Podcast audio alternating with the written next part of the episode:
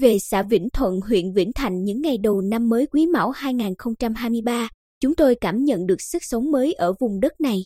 Những ngôi nhà xây mái ngói khang trang đã thay thế nhà tranh tre nứa đơn sơ, đường bê tông phẳng lì kết nối giao thương thuận lợi đến các thôn, làng.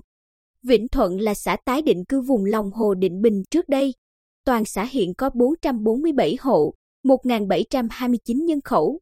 Từ khi thành lập đến nay, với hành trình hơn 16 năm xây dựng và phát triển, tuy còn gặp nhiều khó khăn, thách thức, nhưng Vĩnh Thuận luôn nhận được sự quan tâm của đảng và nhà nước với nhiều chương trình, dự án hỗ trợ đầu tư, nhất là các chính sách ưu tiên dành cho đồng bào dân tộc thiểu số. Đến nay, đời sống người dân Ba Na ở vùng đất tái định cư này đã có nhiều thay đổi, ngày càng ấm no, trẻ em được đến trường học chữ, người dân tích cực thi đua lao động sản xuất, xây dựng nông thôn mới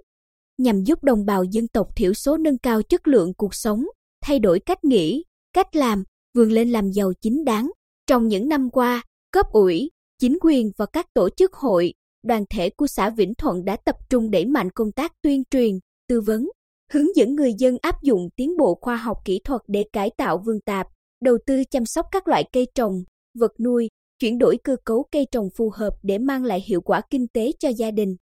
Đến nay, tổng đàn gia súc, gia cầm trên địa bàn xã có gần 4.600 con, trong đó đàn bò có 1.340 con.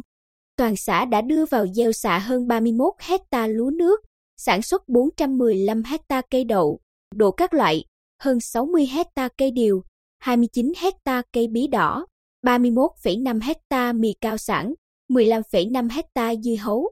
Ngoài ra, xã luôn quan tâm đến công tác trồng rừng, giao khoán chăm sóc và bảo vệ rừng nhằm giúp người dân tăng thêm thu nhập. Nhờ thay đổi cách nghĩ, cách làm, đổi mới tư duy và phương thức làm ăn nên đời sống của người dân trong xã ngày càng ổn định và nâng cao.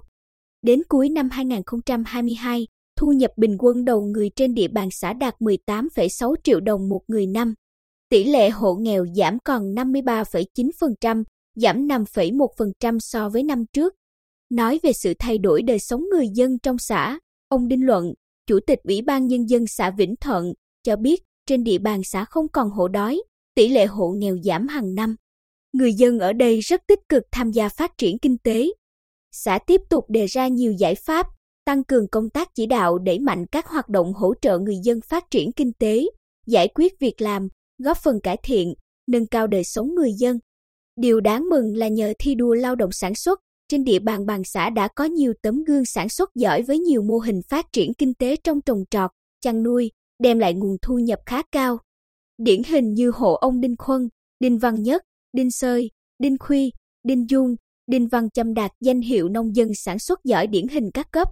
Ông Đinh Dung, nông dân sản xuất giỏi ở làng 8, cho hay nhờ sự giúp đỡ của hội nông dân xã, cùng với sự chịu khó cần cù trong lao động sản xuất, thay đổi cách nghĩ, cách làm, biết áp dụng tiến bộ khoa học kỹ thuật vào sản xuất nên gia đình tôi đã có cuộc sống ổn định hơn trước.